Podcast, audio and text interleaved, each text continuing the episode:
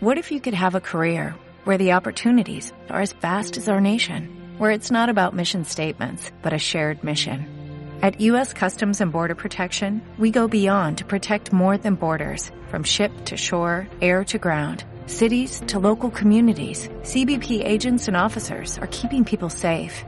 Join U.S. Customs and Border Protection and go beyond for something far greater than yourself. Learn more at cbp.gov/careers.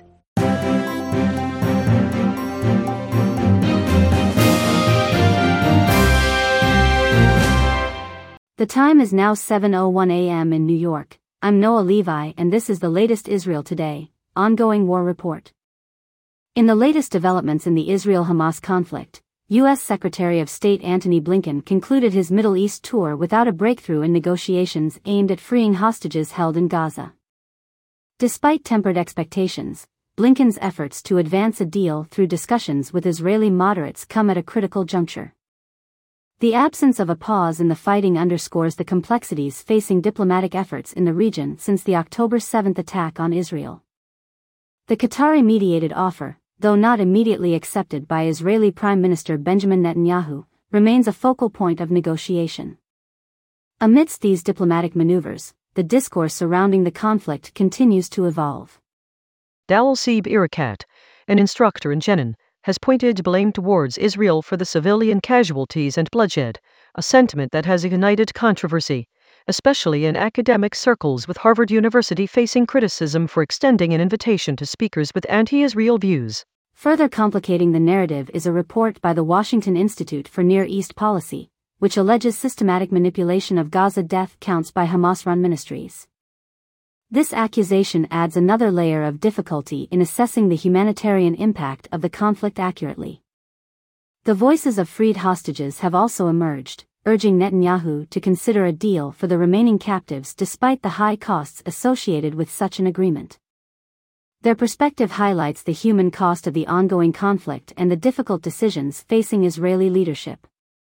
In other related news, the world's oldest Jew, Pearl Berg, passed away at the age of 114, marking the end of a significant life that spanned across major historical events.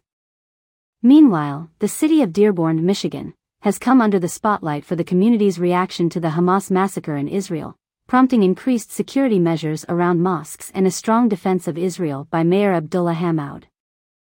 The Indigenous Coalition for Israel's establishment of an office in Jerusalem emphasizes the varied international support for Israel's territorial claims amidst the conflict. This development comes as the global community also observes a surge in anti-Semitism, with France honoring the victims of the October 7 attack and denouncing the rise in hatred. On the healthcare front, Israel's health ministry is grappling with software malfunctions that have led to incorrect prescriptions for hospital patients, highlighting domestic challenges amid the ongoing conflict. A historical discovery in northern Israel, where a hiker found an ancient amulet dating back to the First Temple period, serves as a reminder of the region's deep historical and cultural significance. As incidents of anti-Semitism have markedly increased since January 2023, Prime Minister Netanyahu has ordered troops to prepare for an operation in Gaza's crowded southern city of Rafah. This order comes as new talks aimed at securing a truce with Hamas are set to open in Cairo, emphasizing the ongoing search for a diplomatic solution to the conflict amidst military preparations. The evolving situation in the Israel-Hamas conflict continues to draw international attention, with diplomatic, humanitarian, and security dimensions intertwining in a complex tableau. The coming days will likely see further developments as negotiations continue against the backdrop of military readiness and public discourse on the conflict. Thank you for tuning in to this Israel Today, Ongoing War Report update. I'm Noa Levi. Stay safe and informed. Keep in mind that this AI-generated report may contain occasional inaccuracies, so consult multiple sources for a comprehensive view. Find the code and more details in the podcast description.